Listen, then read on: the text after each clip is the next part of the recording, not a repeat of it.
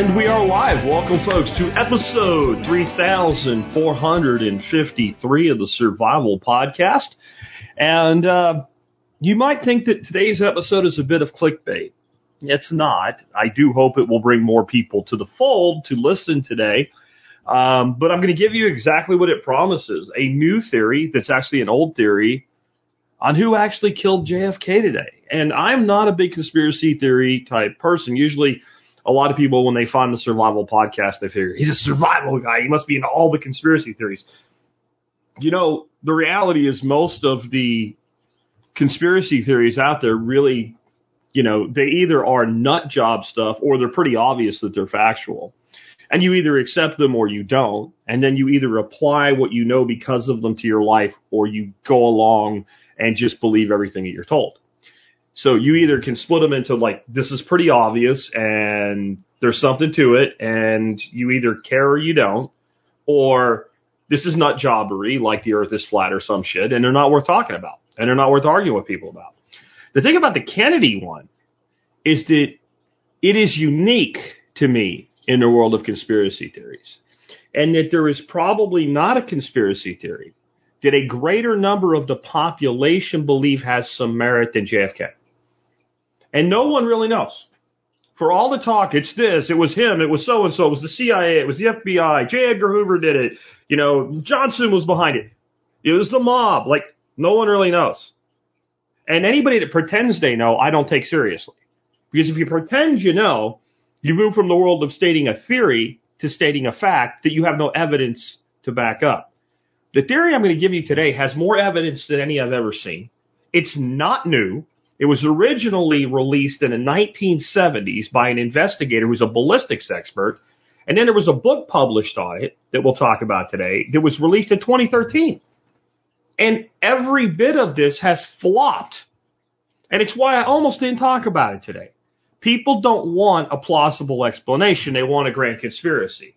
Well, there is a grand conspiracy here, but it all begins seconds after the third shot, not before or during the shots. And this is really, really, really interesting to me. And what I'll say is after you examine it, before you dismiss it, dismiss it out of hand, I'm going to show you the Zapruder film today. And I must have watched that a thousand times or more in my life at least. I probably watched it a hundred times in history class in 11th grade when Mr. Larson was deeply into this and, and kept talking to us about it uh, long term. In fact, he was actually he had done his master's thesis on the Kennedy assassination and gone as far as he actually bought an Italian Carcano rifle to see if the shot could have been made. And his contention was the shots could have been made. But I'm going to tell you today, when we cover this, it will involve a second shooter. It will probably, unless you've heard this theory before, it will be unlike anything you've ever heard. And if you can believe this much, cops fuck up, then cover their asses, including their buddies' asses, and will go to their death with their mouth shut to protect their own fuck ups, then this is at least plausible. And we'll talk about that. We got a bunch of other stuff today though, because I am going to do a Q&A show like is, you know, something we do often on Mondays. We're going to talk about a bunch of stuff today, so I'm going to blow through this real quick, this list.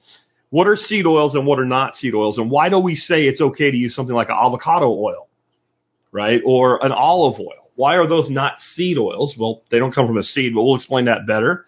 Um, I also want to follow up on a comment that was left last week when we did the education show, and I talked about how you domesticate an animal, and a comment that was made about it forming a pit in a listener's stomach as soon as I began to explain it. I want to explain that pit. I think that'll be a little bit of an interesting discussion. Uh, I had a question on taking care of cutting, taking care of cutting boards. I had a cutting board that I had as an item of the day last year, last year, last week, and um, I had some questions about the bacteria and fears and how do you actually take care of a cutting board and how do you make sure you're not going to kill yourself with your cutting board. And before we even get there, I'll just say, when's the last time you read a newspaper article that somebody died because of a cutting board? Yeah. Okay. Anyway, moving on. I have a course I've been talking about for a few weeks called Principle Based Permaculture Design. It is now available. You can take the course at homefoodsystems.com. It's on the course page and it is, it's very expensive. It costs zero dollars. It costs your email address. That's what it costs to register for the site and sign up. And then you can take that test, abs- or take that test, take that course absolutely for free. I will say this about that course. Do not believe because I made it free that it will always be free. It may or may not. I haven't decided yet. I have a lot of work into that course. I should be charging probably at least 20 bucks for it, if not 30. Um, it's not the level of work that I put into the compost course, but it's, it's significant. And it is some of my better instruction. It is absolutely free. You should get it while you can. We'll talk about that briefly today.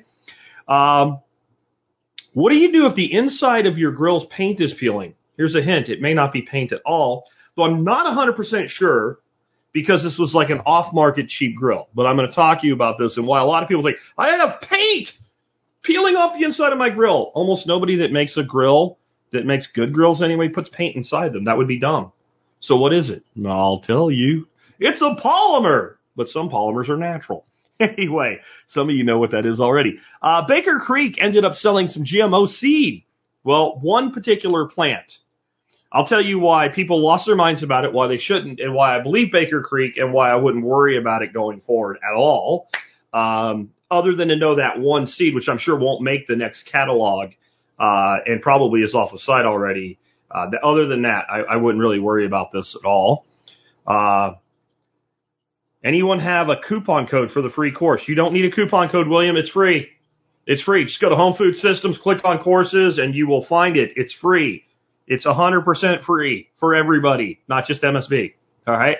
Uh, next up, uh, how to deal with slugs without using ducks.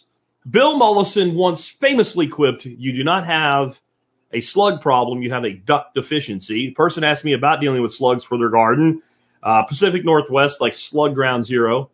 And uh, I just so happened to have listened to a recent podcast on cover cropping that wasn't really on, like the show is the cover crop podcast, but this wasn't really cover cropping. It was slugs and bread dough.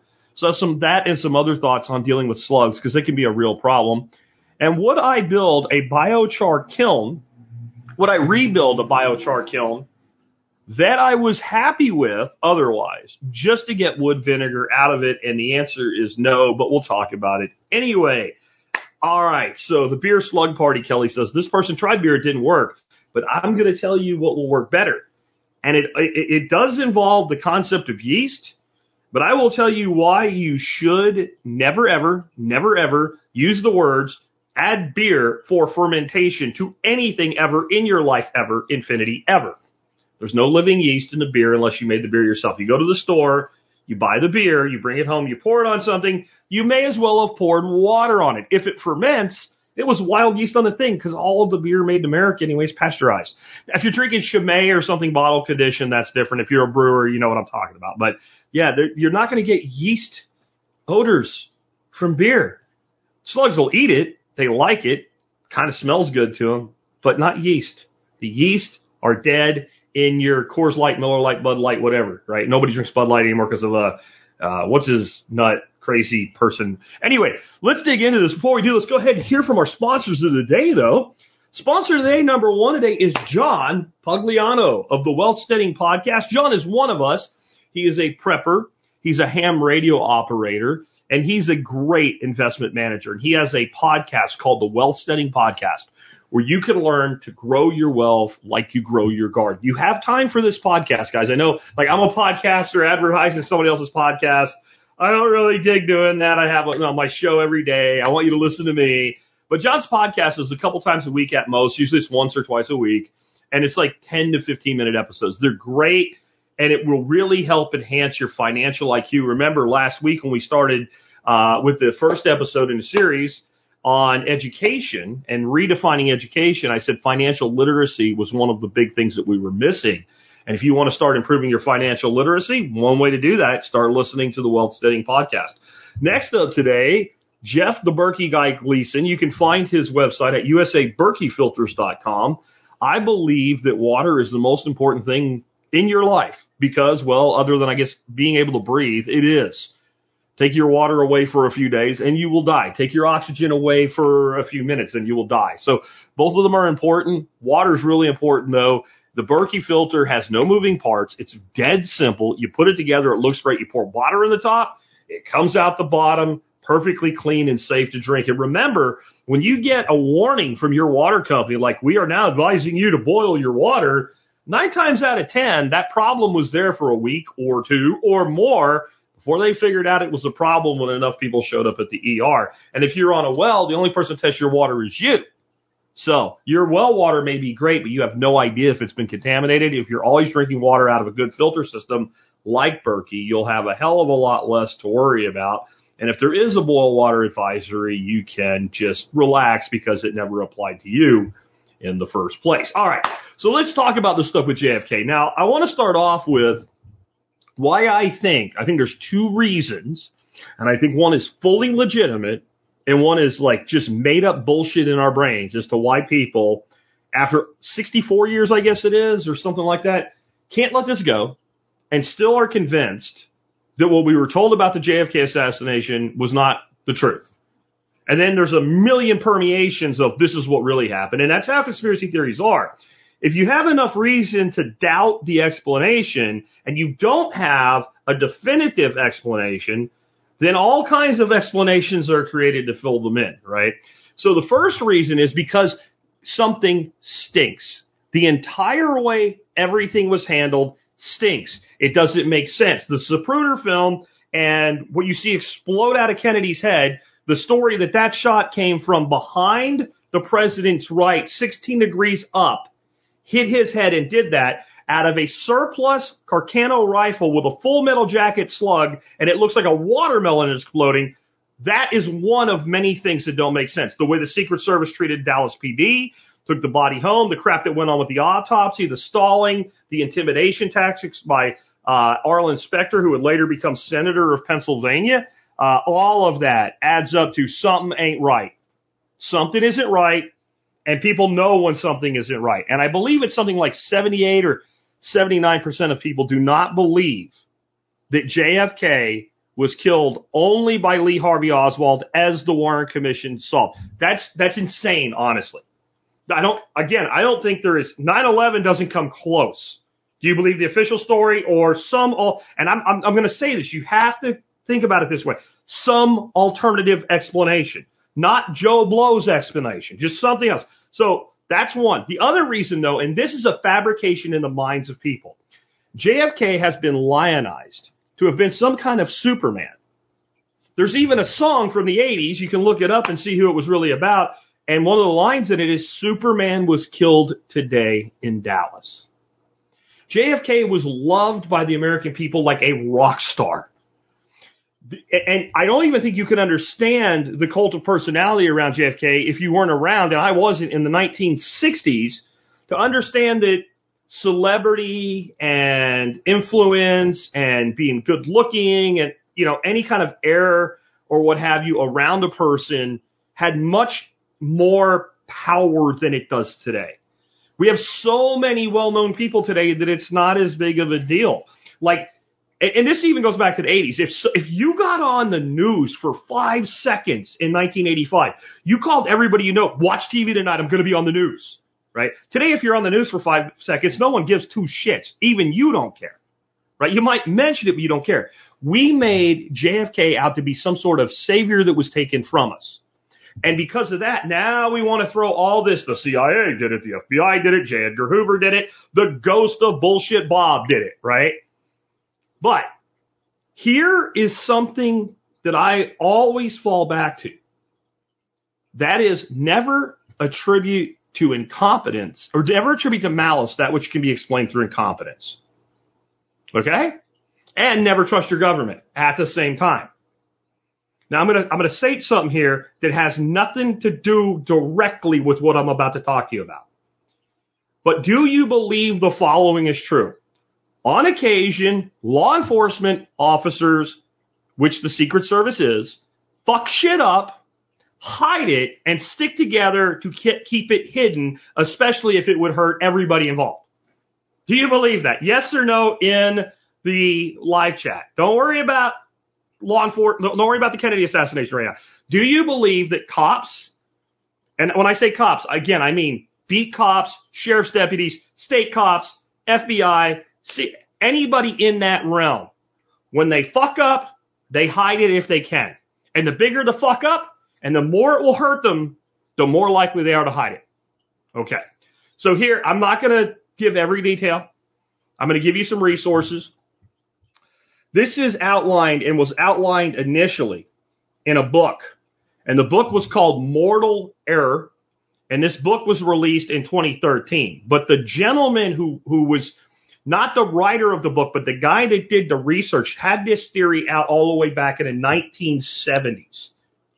And the guy that did this was a ballistics expert. He really knew his stuff. And what he sleuthed out of this was not done from a standpoint that I think anybody else ever did, which is everybody else had an agenda to prove something one way or another. So the Warren Commission obviously had an agenda to say Lee Harvey Oswald acted alone. He fired all three shots, two hit, one hit Kennedy alone, one hit Kennedy and Connally, the other one missed. That was their agenda. So they started out with that agenda. Everybody else I've seen go at this, including people that I respect, like Oliver Stone, came at it from standpoint of the CIA killed Kennedy or the CIA was working Oswald or something like that. Which I'm not even, what I'm about to tell you wouldn't even take away that maybe the CIA was working with Oswald. Okay? But listen to the, t- look at the title there, Mortal Error. And I found out about this book last night because of a, a documentary. If you have Amazon Prime, you can watch for free. That came out in 2013. It's called JFK, The Smoking Gun. And this was one of the most amazing things. My wife and I watched this last night, and it was one of those things that when you're watching it, whenever one of us got up to go to the bathroom or anything, you hit pause. Right? We didn't want to miss it. I mean, it was very engaging. And I'm going to tell you a story. And I'm going to get up to the point where two shots have been fired. And I want you to understand the story I'm about to tell you is factual. Once we get to the third shot being far, fired, we're going to move into the realm of conspiracy. The sequence of events went, there was a shot fired. Kennedy grabbed himself and said, Oh my God, I've been hit. A second shot was fired that appeared to go through Kennedy's back and at his throat and hit Connally. That's the magic bullet. We're not going to get that into that today, but I will just tell you a lot of the shit that you've seen with the bullet making all these zigzags, and it's covered in this documentary. If you put Connally's jump seat where it was, which was lower and to, toward the center of the car from Kennedy, the bullet on the single bullet theory actually makes sense. I'm not saying it didn't. I'm just saying you got to let that go to understand what I'm saying. Two shots fired. That is the assertion that one missed, one struck both people. Connally says that the second shot he was hit. Remember, he survived. He never believed the official explanation himself for a second. And it, I'm still on the fact. At that point, a man in the the chase car, the, the car with eight Secret Service agents in it, directly behind the president, the man in the back driver's side seat, furthest back in the car, st- stood up with an M16 in his hands. That's the point that we know. Everything I just told you is factual. Now, where the bullets hit or whatever, we don't know. But there were two shots fired, and a Secret Service agent stood up in the back, furthest back portion of the car with four Secret Service agents in it and two on each side hanging on the side of it. We know this. There were seven other Secret Service agents that said he had that gun in his hand when the third shot went off. Okay. Here's the actual theory. Well, let's, let's, I got another part that's fact before we go to theory. Okay. The Secret Service detail in that vehicle, knowing that they had to protect the president the next morning, spent all night getting fucked up and banging hookers. This is fact. This is known. It's not even disputed. The gentleman that stood up with the gun was supposed to be driving the car. Let me say that again. The gentleman that stood up with the rifle was supposed to be driving the car that day. He wasn't driving the car because the Secret Service guys, that other guys, he was like the only one that didn't go out and get fucked up. They were out till 5 a.m. at a Dallas whorehouse, boozing it up and banging hookers. Again, this is known. They gave him the gun because all of them were a little not quite there, and he was not an agent that was generally given that kind of assignment. This dude, that morning before they made the switch, was polishing the cars and cleaning the windshields. You got this? Not your high-end operative here. When asked about the rifle, his story was he heard the shots, looked back toward the, the window, pulled up the rifle, pulled back the charging handle, and locked in a round. But by the time he had done that, they were under the overpass and gone. There are numerous witnesses that say, number one, that did not, I'm still on facts here. Number one, that did not happen. He had that rifle in hand right there in Dealey Plaza when the third shot was fired. You starting to see where this is going? Okay? Next, the Secret Service, multiple agents who were not in that car testified. We don't do this. We don't put a rifle in the bottom of the car with a magazine in and a round not chambered when we're protecting the president. A rifle for protecting the president in Secret Service custody will be cocked locked ready to rock. He says he charged it and took the safety off and looked and never fired a shot. The theory is when he stood up, freaked out by what was going on in a moving vehicle, had the rifle level, accidentally fired the shot and blew Kennedy's head off. So Oswald missed, possibly some ricochet impacted the president. Second shot through the back, out the neck into Connally. Oswald hauls ass, or whoever was up there, if it wasn't Oswald. Secret Service agent fucks up, shoots the president in the back of the head by accident. This sounds insane until you do something. Again, I watched the Zapruder film so many times, I can see it in my head, but I'm going to play it for you guys right now. And I want you to look at, I'm only going to play like the part right up, like just when he comes out, he's already been hit and he gets hit in the head. I want you to look, if you're watching the video, and if you're not and you're on the audio, go look at this up. Watch what happens to Kennedy's head. And I'm going to say that a reason I believe that up until now, you would have said that shot may have came from the front is because it could not have come from 16 degrees uh, angle to the president's right from behind. This shot would not do what it does. Here's the other thing though. This ballistics expert said it also shouldn't cause a head to explode like that. It shouldn't have fragmented. There shouldn't have been like 30 or 40 tiny pieces of bullet left in the president's head. Now watch this. For those of you who have, you know, maybe never seen it or what have you. Watch the president's head. Right here. Okay. Now, everybody that looks at that, and I remember watching this in high school over and over again and saying he was hit from the front. But if you look at it, then you shouldn't have exit wound to the front. And it blew the whole top of the man's cranium off, and it blew a chunk of his brain out of his car. One more time. One more time. Okay. Now, I want you, and I know this is hard for people because they, Joan says no one, no, there is no way anybody would stand up when bullets are flying unless they know what the deal is. That is bullshit. That is bullshit, and I challenge you to go look at Re- Reagan's attempted assassination then. And watch the Secret Service agents follow their training, lay on top of freaking uh, Reagan, activate everywhere, and do their job exactly the way they're supposed to do. Don't give me, don't, don't give me this bullshit that people that are trained to do a job like this will cower when they hear a shot. Don't make that, you can make a lot of excuses here, but don't make that one with me because I know better. I know better. If, if you think that way, I'll tell you something. You've never been trained to deal with a combat style situation because it's some level you'll take cover, but it's also like exactly what you're going to do is identify the threat. Identify the threat. So I, I, you can slow the, the playback. Yeah. Um, I have a better copy of the Zapruder film done in super slow motion with image sharpening. I am not going to play it. I do have a link in the audio notes that will go out as soon as I'm done with this video uh, live stream. And the reason I'm not playing it is it puts a big disclaimer on it from YouTube. So I know if I play it, they're going to do that to my video, demonetize it and whatever. So I'm not going to include that video in my live stream, but I do have a link to it where you can go look at it.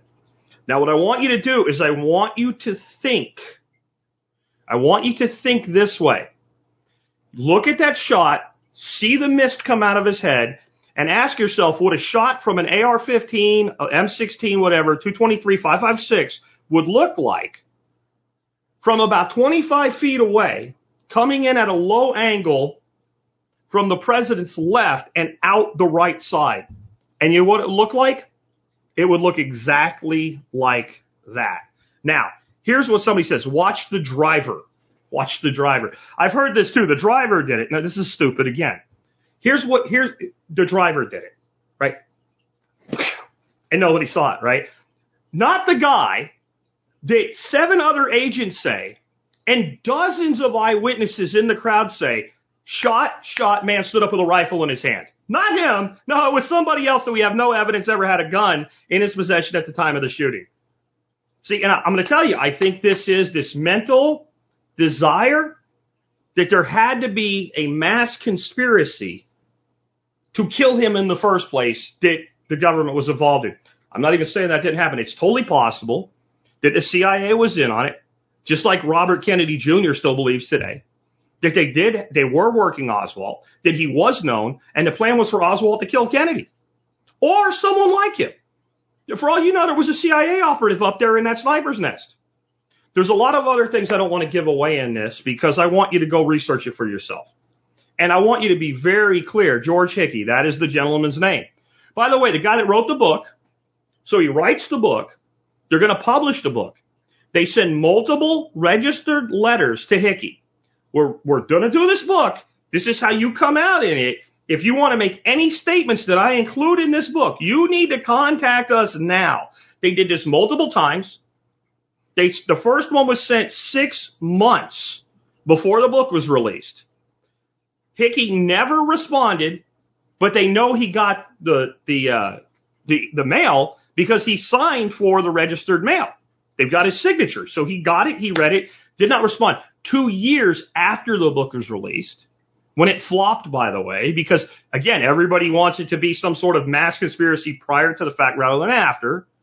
Then he opened up a lawsuit. It was dismissed, but it became such a nuisance lawsuit that the publisher and the author ended up settling it to get it to go away because they, you could just constantly have them. Every time they refile you have to answer and it gets expensive. That's there's a, there's like a, a business in doing this now. Why would you wait two years to do that? Why why would you wait two years to do that? So here's here's what i'm saying. I'm not saying there's not a conspiracy. I'm saying if you watch the whole thing you might decide just like i did this might be the most plausible explanation you ever I also don't usually talk about conspiracy theories. And why? Because they do not pertain to our lives in general any meaningful way. I can say whatever I want about the stabby stab. Either you're going to do it or you're not going to do it. You've made your decision and there's no point in me continuing to tell you that you are taking a risk when you do it. You, you've decided to take the risk or believe Rachel Maddow, whatever it is. This is different. This is completely consistent with what we know about law enforcement, isn't it, boys and girls? Isn't it, boys and girls? Now, here's the thing. When I, when I was watching this, is they were leading up to this reveal. I'm like, this is, no, this is stupid. You know, how the hell would this guy shoot him with seven other agents around him? And they would all have to be in on it. And to keep a conspiracy functional, you keep the number of people that know to the absolute minimum. Once they said it was accidental, now, I, I just want you to put yourself, put yourself into that situation. 1960s, not 2024s, people's trust in law enforcement is high. But it's beginning to crack. We're heading into the flower child age, guys. It's beginning to crack. there are only four stations, ABC, NBC, CBS, and PBS on television.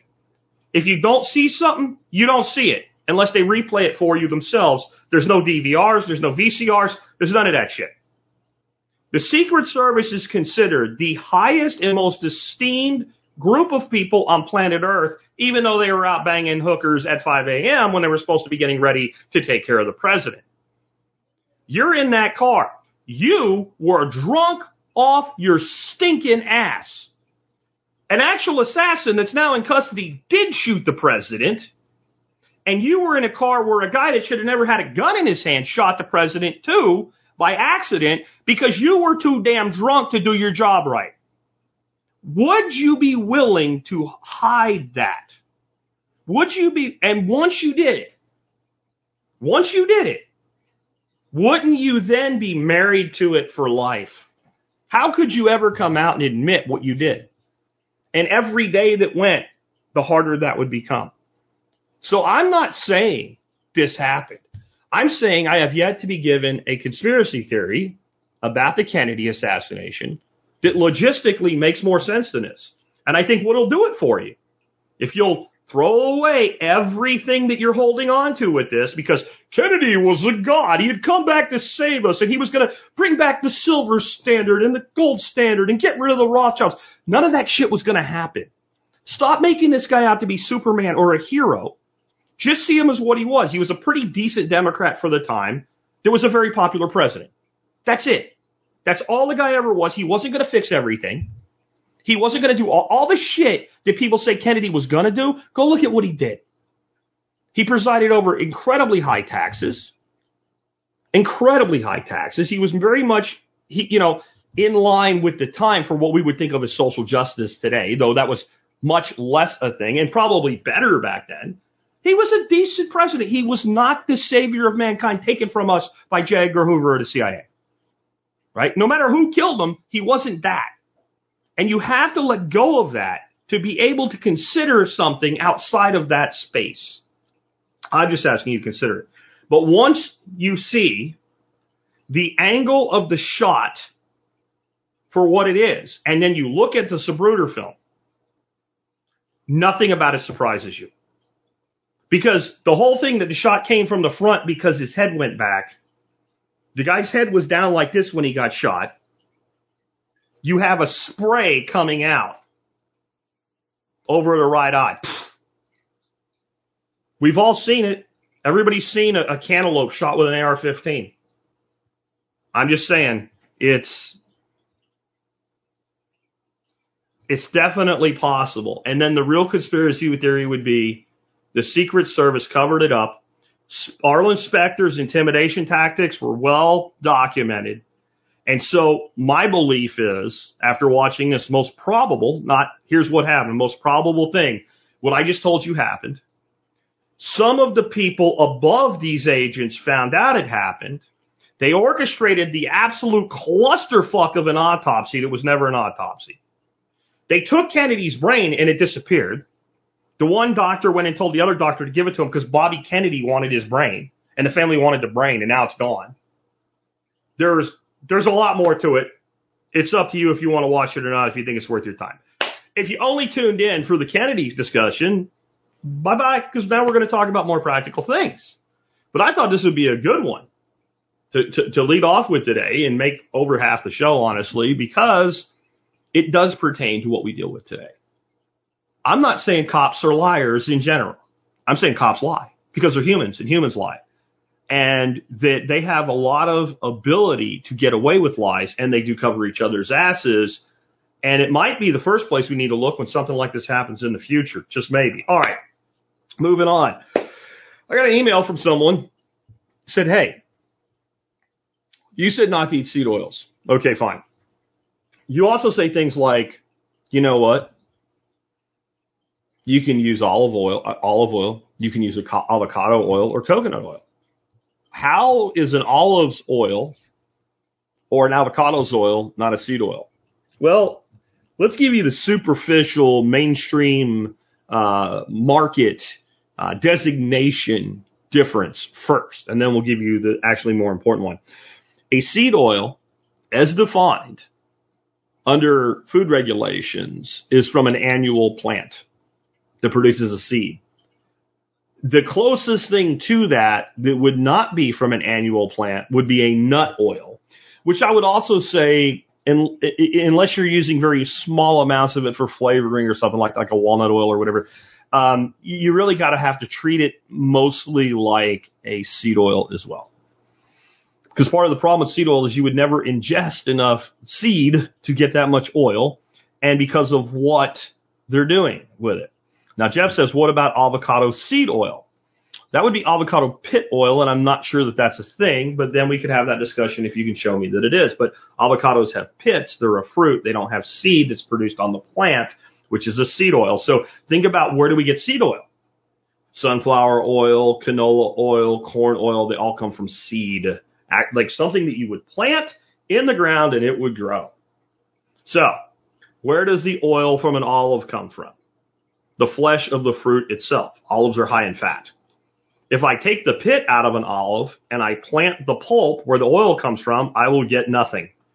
Well, I'll get a little rotted olive in the ground. Where does avocado oil come from? The flesh of the avocado, not the pit. Right? Where does coconut oil come from? Ah, I got you. The whole coconut's a seed. No, it's not. Coconuts are fruits. The flesh of the coconut, you can separate the oil. Now, here's something that's important about these three in particular, and there may be some other plant oils that I'm okay with that I just don't remember or don't know about. But none of them really require any sort of industrial process to get the oil out. It doesn't mean none are ever used. It means they don't require it. If you looked at how canola oil was made from beginning to end, unless there's something wrong in your brain, you would never eat it again. It's an absolute sludge industrial lubricant that we should not put in our bodies. It is not human food. How do you make olive oil? You put olives in a press and gently press them and the oil comes out. You can pretty much do the same thing with avocado. How do you make coconut oil? You take the flesh of a ripe coconut and you use some method to separate it. The easiest one is to put it in hot water. It will release the fat from the uh, from the coconut and then let it cool and it will rise to the surface and it can be scraped off. So th- these are very simple, straightforward, ancient extraction technologies. So if you went back to let's say, I don't know, 1550, you wouldn't find anybody that was eating corn oil or sunflower oil or canola oil because they couldn't get the oil. But you would have found people using all other three oils one way or another, right? Olive oil goes back to like pre-biblical times, basically. Like you read about olive oil being used for lamps in the Old Testament. It's been around forever. So it's just not a seed oil. Is it as good for you, in my opinion, as a animal derived fat like quality pig lard or beef tallow? My answer is no, but I don't have any problem with using it. It may not be as good, but I, I don't look at it as being less bad. I look at olive oil, avocado oil, etc. Unless we're like sitting there drinking it out of a glass, and we're talking about cooking here, right? We're not talking about like if you read the ingredients of all the box food, it's literally like partially hydrogenated oils that will stay solid that are like 50%, 100%, you know, 50% of the calories in, in the thing you're eating. That, that's a different situation. So I don't worry about them at all. Best case would be animal fats because I believe they are disinflammatory. But I would say that these oils are non-inflammatory, or if they're inflammatory at all, it's incredibly minor and used appropriately. You're never going to eat enough of it anyway, right? So that's that's my explanation there for you. Um, now I got an email from somebody, or actually it was a comment on the episode from last week where I talked about redefining education. I haven't decided whether we're going to do part two of that this week or I'm going to skip a week. I think I'm going to skip a week and kind of move that series along like every other week until we kind of wear it out. But the first part of it, I talked about how we domesticate animals and how that applies to your children in the education system. And what this guy said is I said, the first thing you do is you separate the young from the parent. And he said, the second I said that, his gut sank. Let me tell you why. Because there are certain things that are so true that when you hear them, even for the first time, you intrinsically know this is right. and your brain is capable of saying, if this, then that. And then you simply say, how, if you think, especially if you're a parent, and I think a parent will understand this inherently more than somebody who's never been a parent. How helpless your child is at five years old when we hand them over to the state and we call it kindergarten, or four years old when we hand them over into pre-K, which has been pushed for so hard. If you really think about it, it is the minimum age where the state can do this without having to change diapers and give bottles. Like obviously if they wanted full control, they would be right there in the delivery room. Here's your baby. Goodbye. And they would steal your baby. Logistically, you, you, you can't really do this, right? Like this logistically, like you need your slaves to care for themselves. So you send mom and dad home to feed the baby and take care of the baby and stay up all night and deal with shitty diapers and everything. But the minute that that kid is actually capable of walking around and learning and understanding, you take them away from the parent, you put them into a child CAFO, right? And you begin the programming that will last 13 years. You tell the parent, I want you to help, but what you mean is, shut up, do as you're told, and tell your child to do the same, because any parent that ever pushes back on anything the school says is ruthlessly attacked. Which would be when the farmer takes the calf away, what does he do if the cow tries to get to the calf? Cattle prod shocks her back into her field. The reason it made your stomach sink, if it did, or if it's doing it right now, is because it's true. It's because it's true. Most of them, we started with a conspiracy theory. Most of the conspiracy theories are in plain sight. They're not hard to see. And the ones that are the worst aren't even talked about as conspiracy theories. There is an orchestrated intent to program children to obey the state. It has been in place since the Prussian education system was installed in this country in the 1800s, and all it's done is gotten worse and more true over time. And there is a, there's two things at play here. One is there's a small number of people that really know what they're doing. But then there's all kinds of people that are involved that they just, they're compartmentalized. Your, your kid's second grade teacher doesn't really understand that she's programming the minds of seven year olds to obey the state. But she is. And she'll defend it right up until the day she retires. It's an interesting thing, isn't it? I can't tell you how many school teachers I hear from. They tell me how right I am about every, not just this, everything I say about the education system. And you know what they all have in common? They're all former teachers. They're either retired or they quit. And almost every one of them, by the time they're willing to reach out to somebody like me and tell me what they really think, have been separated for at least two years. I think that's about how long it takes to separate from that system to where you can totally be honest with yourself and therefore others about what it is. And what I've never seen is anybody who's a former teacher, former, not current, tell me that I'm 100% wrong. I've had many tell me I'm 100% right. I've had many tell me I just don't know. Well, you're right about this and this and this, but not this, right? But I've never had anybody who was a teacher and quit or retired for at least two years say, Jack, you've got this all wrong. The education system's just fine. It's wonderful. We really care about the kids. We're just trying to help them. No, administrators and principals don't see them as a dollar sign. That's not why you have to have a note from, you know, from your doctor versus your mom just said you were homesick for two days. That nothing to do with that. They just want to make sure parents are actually taking care of their kids. Yeah. Yeah. Never trust the state with your children. If you have to use the government schools, and that's what they are, do not call them public schools. Albertsons is a public grocery store. If you want to go to Albertsons, you drive your car in the parking lot, you park it, you walk in the door, and you go to Albertsons. Try that with your school, you'll end up arrested. Because we're protecting the kids. Really? You're protecting the kids from the parent that you know on a first name basis?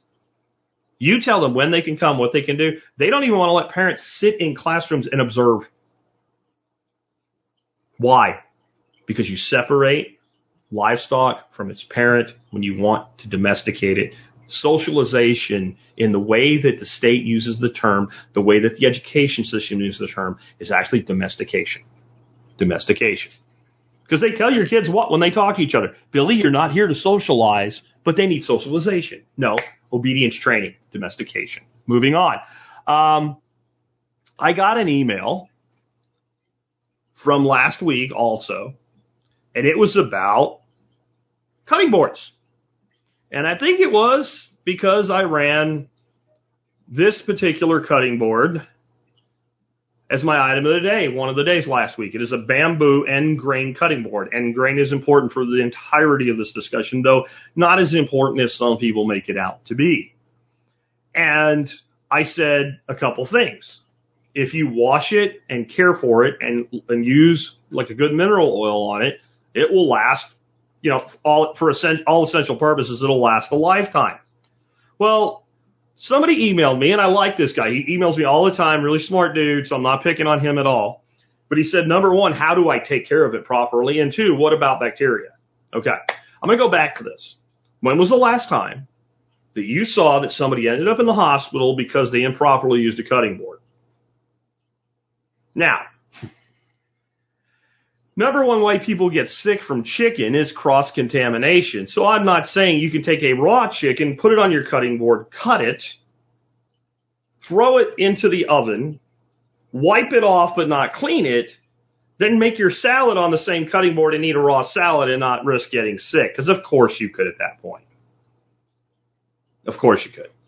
How do you take care of a cutting board? Whenever you cut something on it that's raw, that you shouldn't eat raw, before you cut anything else on it, you use common everyday soap, dish soap, and a, and a pad, and you scrub it off and you rinse all the soap off of it with hot water and you dry it. That's all. There's nothing else. You do not need 18 different cutting boards in different colors so that this one's for onions and this one's for chicken and this one's for pork. This is stupid. Don't do this. Okay? We have been using cutting boards as human beings in our kitchen for longer than anybody right now has been alive, going back to your great grandparents before they were born. We've been using cutting boards and this has never been a freaking problem ever. Because it's not. Because it isn't. And that's all there is to it. And there's, you're waiting for me to say something else. There isn't anything else to say. Wash it like you do a dish and go on with your life. One more time. Wash it like you wash a dish and go on with your life. That's it. Now, for care. Mineral oil should be applied to your cutting board probably once every two months, or if it ever seems or looks dry. And a lot of times when you get a brand new cutting board, it's really saturated with mineral oil, and a lot of times it isn't. So when you first get one, you may have to do quite a few coats until it stops taking oil on. And then just do it every two, every two months. Wash it, put oil on it every two months. That's it. There's no more. There's no more. I don't have any more. Nope. There's no secrets. You're not going to die. You're not going to get ass flu or whatever the hell it is you think you're going to get from using a cutting board. And you want an end grain cutting board. You want an end grain cutting board because if you look at your fingers from the top, like put your hands together like you're praying with your hands straight up and look down, that's what end grain looks like. And when the blade of the knife goes across that end grain, it falls into those grooves and you get a nice soft cut and good performance on your board and you don't overly dull your knife. That's it. Moving on. I'm, there's nothing else. Okay. Um, I did want to let you guys know this. The principle based permaculture design course is now finally available. I worked on this a long time. Even though I knew I was going to give this course away for free, I did not treat it like a throwaway course. I have several weeks of work into developing the syllabus, the PowerPoint presentations, the, the quizzes, everything. And this course does come with a full certification. At the end of it, you pass all the exams. You get a certificate signed by me. You can download it, print it out, mail it to your friends, throw it away, not care about it. It's all up to you, but it comes with everything that any course from Home Food Systems would come with. And I thought it would be a good way for you guys to get a feel of what it's like to take one of my classes and see how it's different from just, me podcasting. It doesn't look a lot different. I use the same software to do it. I have a lot more slides that I rely on than I do in a podcast. Um, it's a lot more detailed and in depth, and it comes with quizzes, and it's designed to teach instead of just to entertain, right? Or to entertain and to teach, right? It's really designed to be a teaching tool. So, what is this course about? It is based on three things: the prime directive and ethics, and the 12 permaculture principles. So the prime directive, the ethics, and the principles. And when I say 12 principles, I'm talking about the principles, principles that were codified by David Holmgren, co-founder of the permaculture movement. And we go through each of those principles. We talk about how to understand them and extrapolate them into actual design on your property, how to change the way you see your property. And so my hope really, my biggest goal for this course is that when you're done with it and somebody says viewed through the permaculture lens, that will actually make sense to you. Because by the time it's done, you should be able to take any one or two or three of these principles at any given time and walk a property with just that principle or a couple in your mind and start seeing design opportunities and then start seeing interconnections. So I don't have a lot more to say about it other than it's 100% free and it probably won't always be free. So you probably want to sign up for it and take it for free while you can. And while you're there, think about taking the bioreactor compost course as well. And I am now in the process of designing, building, and recording the next one, which will be on cover crops. That one will not be free. Moving on from there, um, had somebody email me several times, so they must be really concerned about this, and I'm not picking on them, they just did. And it is, hey, I bought this this grill. It's actually a really cheap grill, and it's now got the paint peeling on the inside from the lid. So there I am cooking my food, and this paint is just like getting heated up and falling on my food, and I think that's gross. And what do I do about it? And do I just scrape it off? Do I have to worry about it? What have you? Okay. Now, if you have a question for me, Jesse, I'm going to come back to you on Q and A because I saw that question. I haven't seen anybody else put the word question in all caps, question in all caps in the uh, live chat, and I'll come back and answer. But I'll tell you, Jesse, there isn't one, but I'll I'll answer it more officially in a minute. Anyway, so there's two potential answers to this question, and what the person told me that they've mainly been doing with this grill makes me believe the first answer is probably the case. If it was a Weber kettle, for instance, I would just simply tell you there's nothing for you to worry about because you do not have paint peeling from the lid of your grill. Even though I, you know, I, I know you're going to swear to God and you're going to send me pictures of the paint peeling from the grill. You can look it up on Weber's website. Weber does not paint the inside of their grills. There's no painting. There's no paint. Well, what is it there? It's grease, sort of. It's grease. It's liquid smoke that's solidified. It's a polymer. It's a polymer that eventually begins to break down and release itself. It's basically residue. It's cooking residue. And say, polymer, that's a toxic substance that's made by humans in a lab. Well, there's polymers that are made that way, but polymers are natural uh, occurring phenomenon as well. And when you when you cook with cast iron, and you put that little coating of oil on it, and then you cook, and then you clean it, and you don't use soap and water because you're sinful if you do, and you do that over time, and eventually you get a cast iron or a carbon steel skillet where you put an egg in it and it'll slide around like it's on Teflon. That hardened oil and all those little residues and everything that's been maintained and constantly cleaned and kept smooth, that's a polymer. It's a similar thing that's happening in the roof of your grill. It forms a coating and it starts to peel and it looks just like paint. What should you do? Take a stiff wire brush, knock off as much as you can, and go on with your life. That's it. There's nothing to be done. Now, I said there's two possibilities, right? What's the other possibility? The other possibility is you bought a really cheap grill from some Chinese company that totally did spray paint the inside of the grill. If that's the case, it's a different situation. But if you look this up, you'll find the majority of people asking the questions on Weber kettles. And what do people with Weber kettles do with them? They grill. No, they smoke. Like, and this guy has been smoking pork butts. So I think that's what you got going on. Basically, you have solidified liquid smoke and grease that has formed a coating on your lid and it's peeling off and you probably should not worry about it at all. All right. Moving on from there, um, I want to let you know about this because I talk about them at least once a year. I do a show dedicated to the new Baker Creek catalog. I got a concerned email from expert council member Ben Falk. Said, I know you recommend these guys, so I think you need to know about this. They were selling GMO seeds. Oh, Ben. Um, just don't overstate it, bro. They were selling a single variety of seed that ended up being a genetically modified seed. Purple Galaxy tomato is a GMO tomato seed. And you might be like, well, how would that happen? Clearly there's a conspiracy afoot here. Jere Gettle is trying to, to, to lie and to get us, uh, and there are people freaking out like about it all over online as though that's what happened. Jere Gettle, who's the owner of Baker Creek, is in league with Monsanto, Conagra, and Bayer to try to poison us with GMO seed. Stop. This is Baker Creek's official explanation. They purchased this particular seed from a breeder in Europe.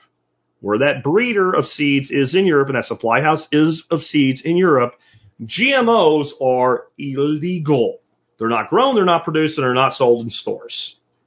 So when they were told this is an heirloom variety seed, they believed the supplier who they had dealt with before and they bought the seed. And their story is the supplier too was deceived by this seed stock and believed it also to be a non-GMO seed and an heirloom variety, which it wasn't.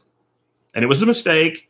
And you can blame the GMO seed companies for this because they're deceptive in their marketing practices.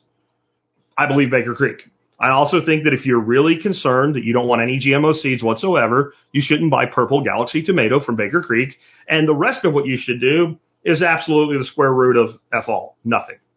Go on with your life and don't worry about it. It's not that big a deal. And this would be a good time for me to reiterate what my problem with GMO seeds are. One, we're jacking around with the essence of life and we don't know what the consequences of that will be long term. That's one of my problems, but it's not my big problem. It's what are you GMOing the seed to do? There's two main things that we GMO seeds to do. One is bad and one is worse. The bad one is that we GMO seeds so that they will be able to grow where they shouldn't grow and specifically things to be like tolerant of salt and what have you.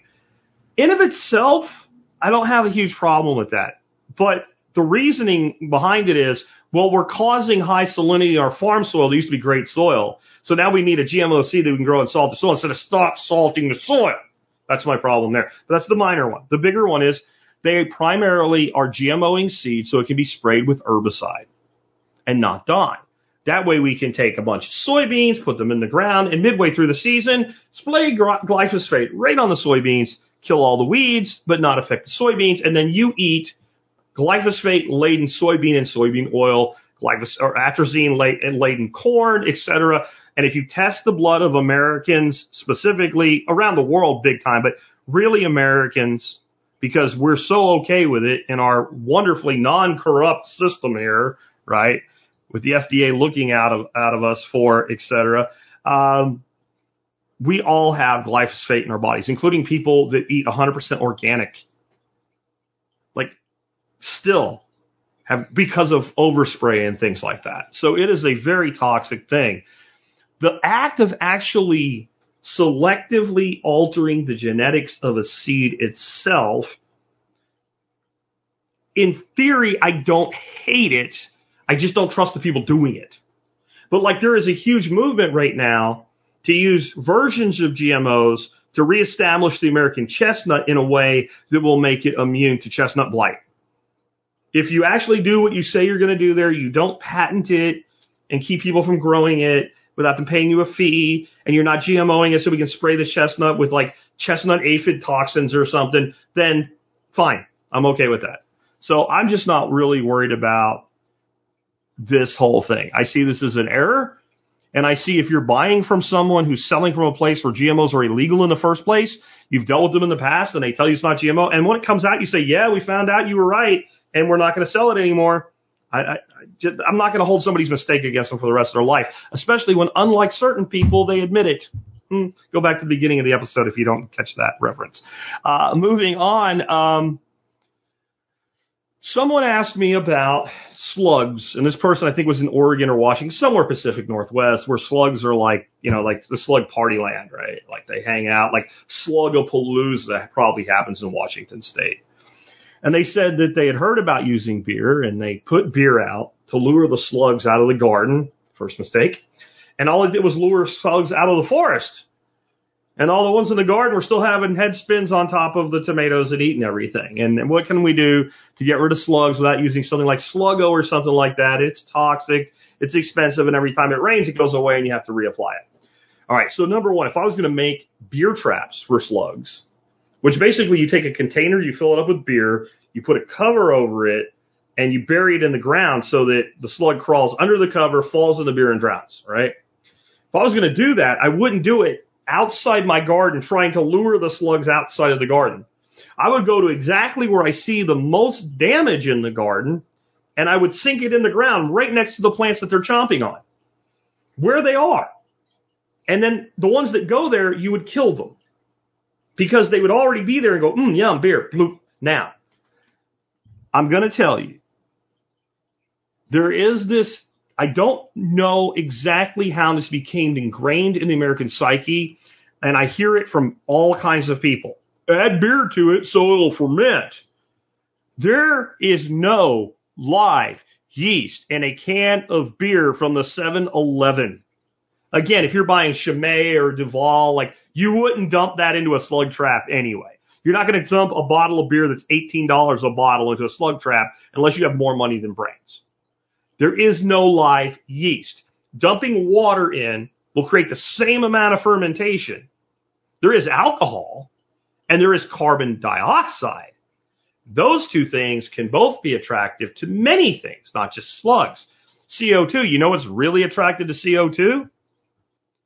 What's really attracted to CO2? Mosquitoes. Mosquitoes love CO2. Why? What do you think you exhale? What do you think you perspire? If a mosquito detects heat and CO2, it says, ah, there's a warm blooded creature here that I can stab and suck its blood. So lots of things are attracted to CO2 and the aroma of alcohol, right? And then beer does have kind of this like residual yeasty odor and that may have something to do with it, but nothing will attract a slug like active yeast. What makes yeast active? Bread dough. Bread dough. So I just listened to this podcast. It was on the Cover Crop Strategies podcast, but it was a specific episode. I have a link in the audio notes for you. And it was a guy and they are using poison to kill the slugs. But what they're doing is a targeted uh, poisoning, right? And I think it was an organic poison too. I'm, I'm not sure. It doesn't really matter. But their strategy is if we attract the slugs to a specific location, then we can spot, spot apply that which kills them. And I don't remember the exact numbers, but they put out all of these traps, some with just beer and some with the bread dough. And there were several hundred in totality in the traps with the beer. And it was tens of thousands in the bread dough traps. So how would I do this? I would combine the two for a garden level situation. Right in the garden, I would sink a container that I would put beer in or salt water, right? Or beer with salt, because what happens when salt gets on a slug, we all know, right? And so that would ensure nobody's getting out. And I would basically make like a little island in the dish and I would throw an active bit of bread dough in there. And with it being contained by some sort of a cover so that it had to come in from the side, the odor of that would just waft. And again, I would put it in the garden. I would not try to lure the slugs out of the garden. I would try to kill the slugs that are already in the garden. Why would they come out of there? They like it in there. It's wonderful. Now, I do have a Bill Mollison slug method. You got to really want it to do this, but it'll work. You make an electric slug fence. I'm not kidding. So the easiest way to do this is with PVC pipe and some little screws. And around your garden, now you got to kill everybody who's in there first because they'll just stay in there and keep breeding, right? But you put basically a, a, an outline around your fence with little screws and then you attach a little single bare piece of copper wire, just like you would a full size electric fence, except it's tiny and it's low to the ground. And you can power it with a 9 volt battery. And everybody knows who's ever tricked anybody into doing it or got tricked into doing it, even when that battery's dead, what happens when you stick your tongue to it? It has to be a lot dead for that to stop happening, right? It doesn't feel good.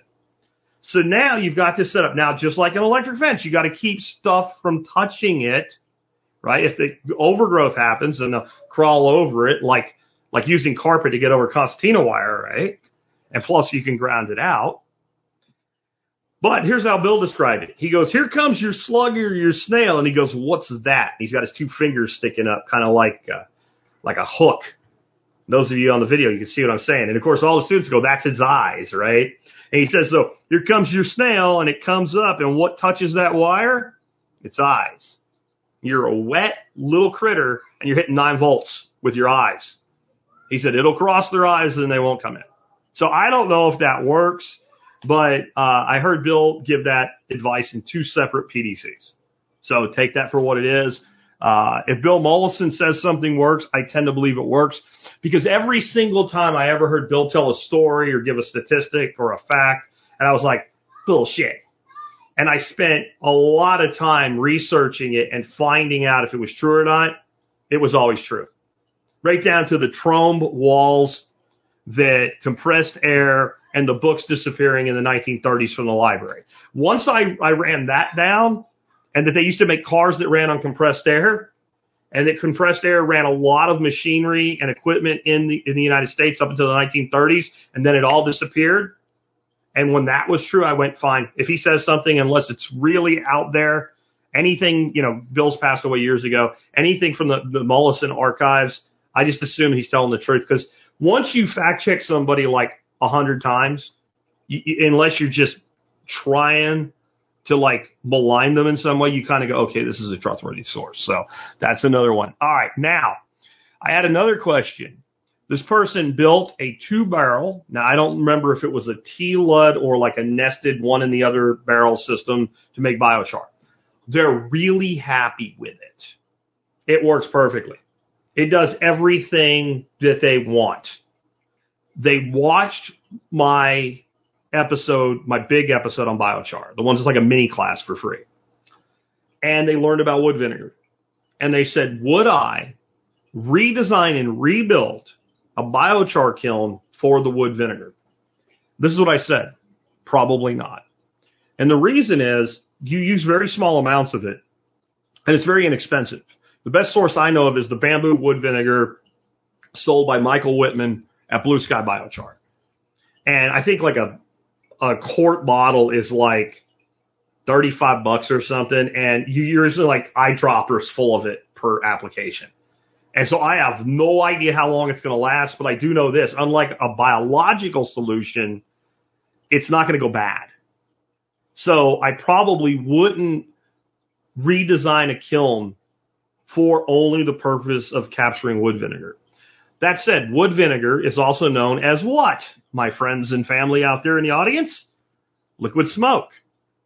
And it's actually not that hard to make. Basically, where your smoke comes off, you need some sort of a condenser, and basically a long pipe is a condenser, and it will liquefy, it will come up as a gas, liquefy, and drop out as a liquid.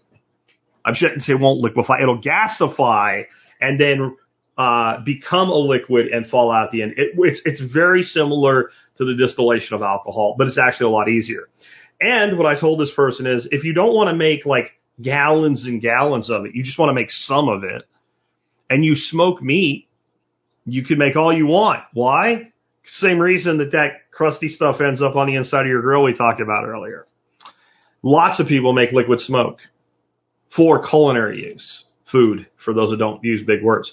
Um, and basically you just create a distillation column off of your smoker and you can make all the uh, liquid smoke you want. Quite a few people in the TSP community make liquid smoke. I have a couple bottles of it. I don't. I think Brian from Tennessee made it. I'm not sure, but somebody made it from that whole Tennessee Nicole Sauce crew and it's great liquid smoke. It's incredibly strong.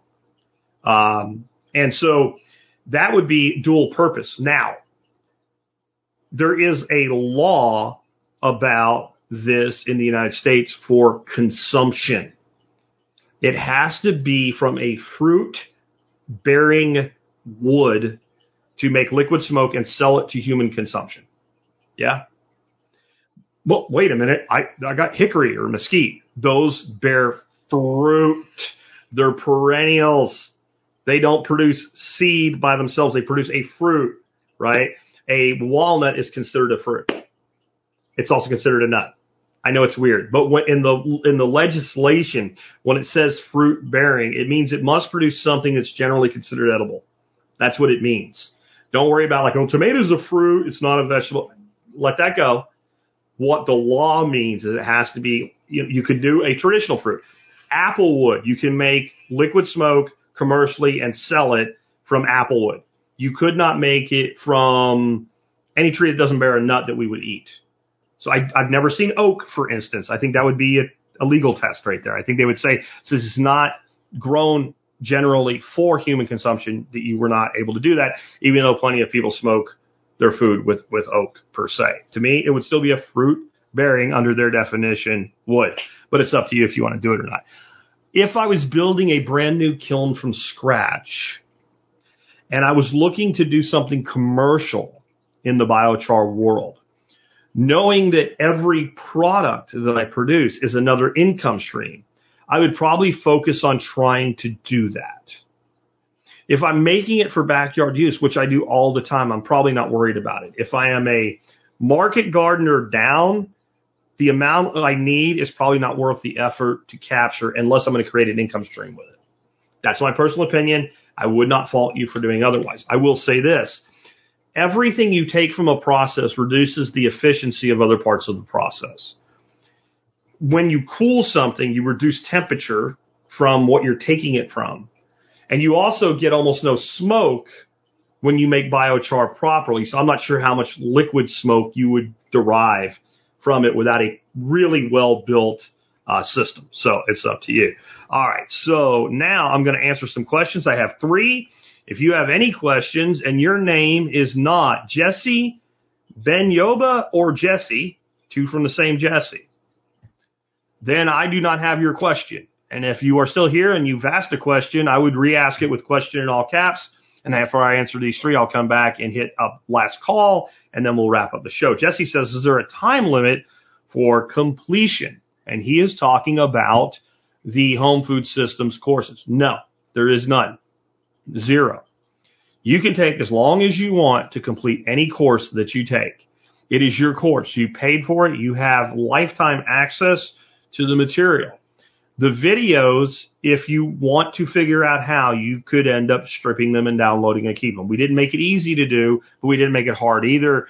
Uh, I won't say exactly what that means because if you haven't taken the course or at least signed up for the free one, I don't want you trying to find a backdoor into all the material, which won't be that useful with all the, without all the things that go with it. But I, I'll just say no. You can take as long as you want in completing any of the courses that you take. There is no time limit. All the exams are self-directed. Some of the courses that come in the future may have some things that need to be graded by myself or someone else. But right now, all the questions are like true, false, and multiple choice and there's an answer key. We even give you the answer key now uh, with it. We figure if you want to cheat on your own course and cheat your own learning, go ahead. Go ahead. And what are you going to get out of it, especially the free course? Um, we decided to put the answer key where you could download it and check your own work. So when people got a wrong answer, they could find out why they were wrong.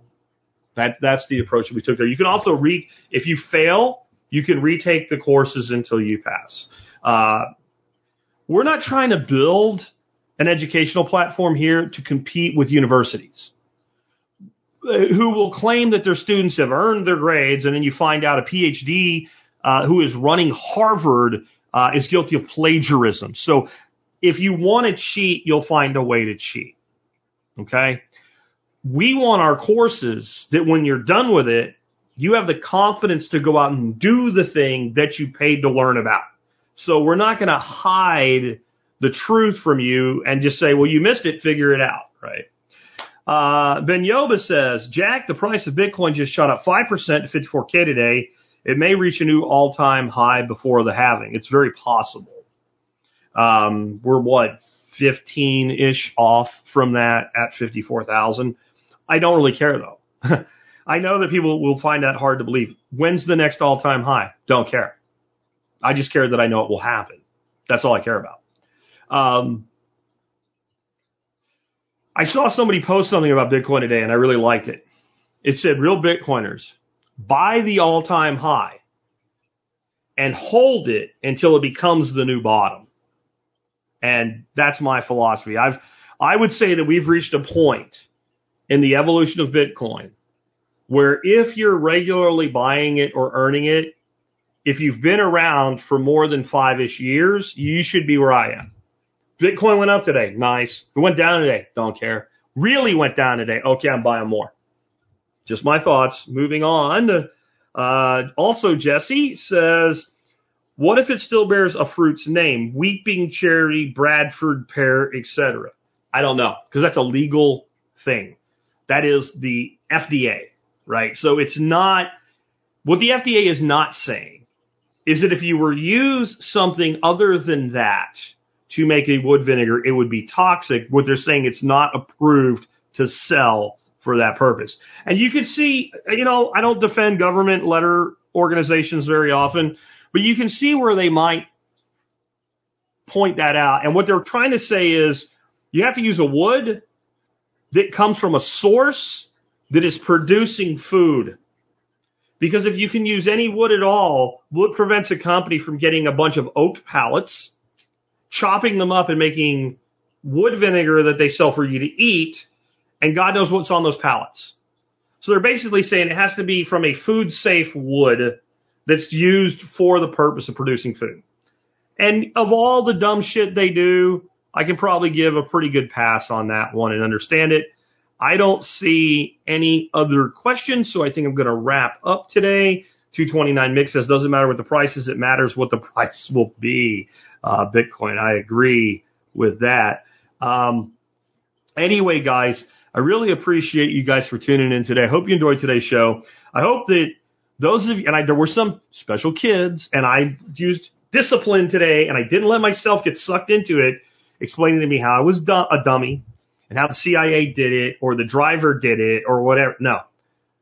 The JFK thing, here's what I would say. If you have not watched that documentary, do not form an opinion based on what I told you today. Watch the documentary. If you form an opinion based on what I told you, I gave you 5% of what's in that documentary. You're making an opinion based on 5% of knowledge, including a positive one. I don't think that's a smart idea. If you're dismissing it because you know J. Edgar Hoover did it or the mob did it or whatever, you know, thing has been floated a thousand different variations, you're making a decision without any information. But I'm going to tell you, I'm going to tell you, if you watch the dude, the, the, the ballistics expert, put the holes in the skull, okay? Put the rod through the holes, put the skull in the position that the president's skull was in at the time of the third shot, it becomes apparent that whatever happened, the shot did come from behind, it didn't come from six stories up, and it came from the president's left and not the president's right. That becomes immediately apparent. And then there's only so many ways that that could have happened. There's only so many ways. And then when you think, this was always my problem, by the way, with the Zapruder film. We, wa- like I said, in, in my 11th grade history teacher, this was his thing, right? Again, he wrote his master's thesis on the assassination. He bought the rifle as part of the research. Like this guy was, this was his thing. Vietnam vet, lived through the whole thing. It was his thing. He played that film and we all said, it really looks like it came from in front. Grassy knoll behind the picket fence, whatever. But then he would always say, I know what you, I, I know why you think that and I know, he, he was exactly this. I know something's wrong here. But if he's like, who in here hunts? You know, and me and about 10 other guys raise their hand. Is, does that spray, does that make sense? That's an entry wound. And we all go, no. But it doesn't make sense this way either. It makes sense this way. Take away the 6.5 Carcano, and go down to a 22 caliber high velocity round with a frangible projectile. Change the angle, watch the Zapruder film, and see if you don't at least say this. Well, that's possible. Because the only thing you need to believe, to believe that's what happened, is that the Secret Service would cover up their fuck up when seven of the eight members that were there were drunk in a whorehouse till 5 a.m., which no one contests, by the way. And the sober guy is the one that accidentally fired the shot, holding a rifle he should have never had in his hands. Think about it. Do you trust that cops that end up in a bad situation won't hide it? I don't. I don't at all. Anyway, tune in tomorrow. We'll be talking about a single thing. I don't know exactly what it'll be yet, but we're going to dig down into something tomorrow. Then Wednesday, we have Andy McCann, who is now a member of the Expert Council. He will be on air with us uh, to talk about fitness and some other things. And then on Thursday, Expert Council show. So we are just doing it all over again, like always, regu- regularly scheduled programming. Thanks for tuning in today. Oh, wait a minute. I have a big ass announcement. A big ass announcement I almost screwed up and didn't make today. Some of you saw this on social media, I'm sure already. I have signed a direct agreement with Vevor. Vevor are the people who make the meat slicer that I brought to you through uh, Amazon uh, last year. A lot of you guys have bought that meat slicer. Everybody seems to really love it. Well, they approached me about a direct relationship and we went round and round and I finally made it work out to where it makes sense. And I am going to begin listing products not only that are Amazon products, but direct to Vevor's site at the Survival Podcast. And my lead product, the one I worked out a deal for you guys with, this and this is the deal. This is a hundred and thirty dollar product, and you get it for ninety nine dollars plus five percent more off. Not MSB. Everybody can get that deal. It is a four foot by eight foot galvanized raised bed. You may recognize that because I sold like hundreds of four by eight galvanized raised beds last year. But the ones I sold last year were oval on the end. These are square, which gives you more surface area.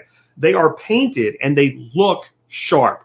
They are super heavy duty, two foot tall, four by eight, and they're actually something like 23.2 inches by like, you know, seven foot point nine five inches. It's, basically it's four by eight and they're like 23.5 tall, but basically four by eight by two foot deep. Hundred bucks shipped to your house. I did the math. It's right in the write up if you want to read it at the Survival Podcast. And but here's the math um, of what if you were going to build these like we always do out of two by sixes, right? 16 two by six by eight pressure treated boards. My local Lowe's that's 120 bucks. A box of good stainless or deck screws that's going to be about twelve dollars, and likely some corner reinforcing lumber because you don't want to just screw into end grain with your box. So like some pieces of four by four or two by or something like that in the corners. Call it ten bucks. It's 140 dollars a piece.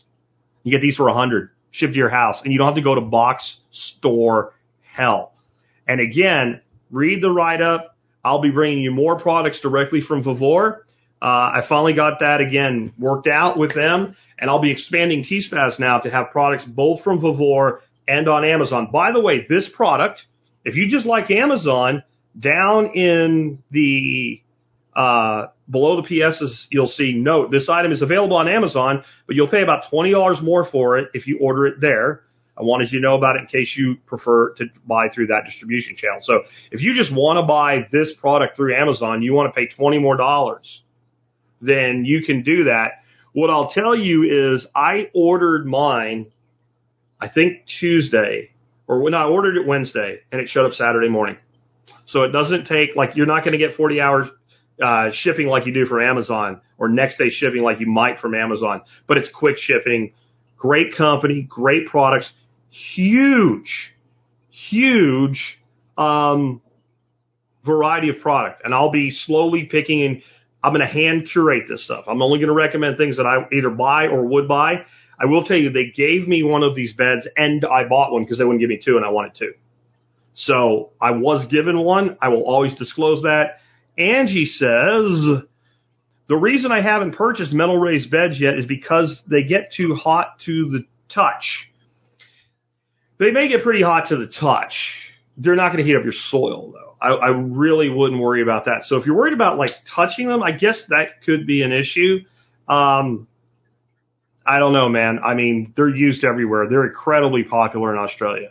It's like the number one material for making raised beds in Australia where, you know, it gets kind of hot. Galvanized metal beds. Uh, you could always do something to facade them in if you're worried about that, but I've grown a ton of stuff in like galvanized stock tanks and stuff like that. It's never been a problem for me, but that's, that's a personal choice and I can see somebody saying that. Anyway, guys, appreciate you being with me today. Take care. I'll catch you tomorrow with another episode. It's been Jack Spirko with another episode of the Survival Podcast, helping you figure out how to live that better life if times get tough for you.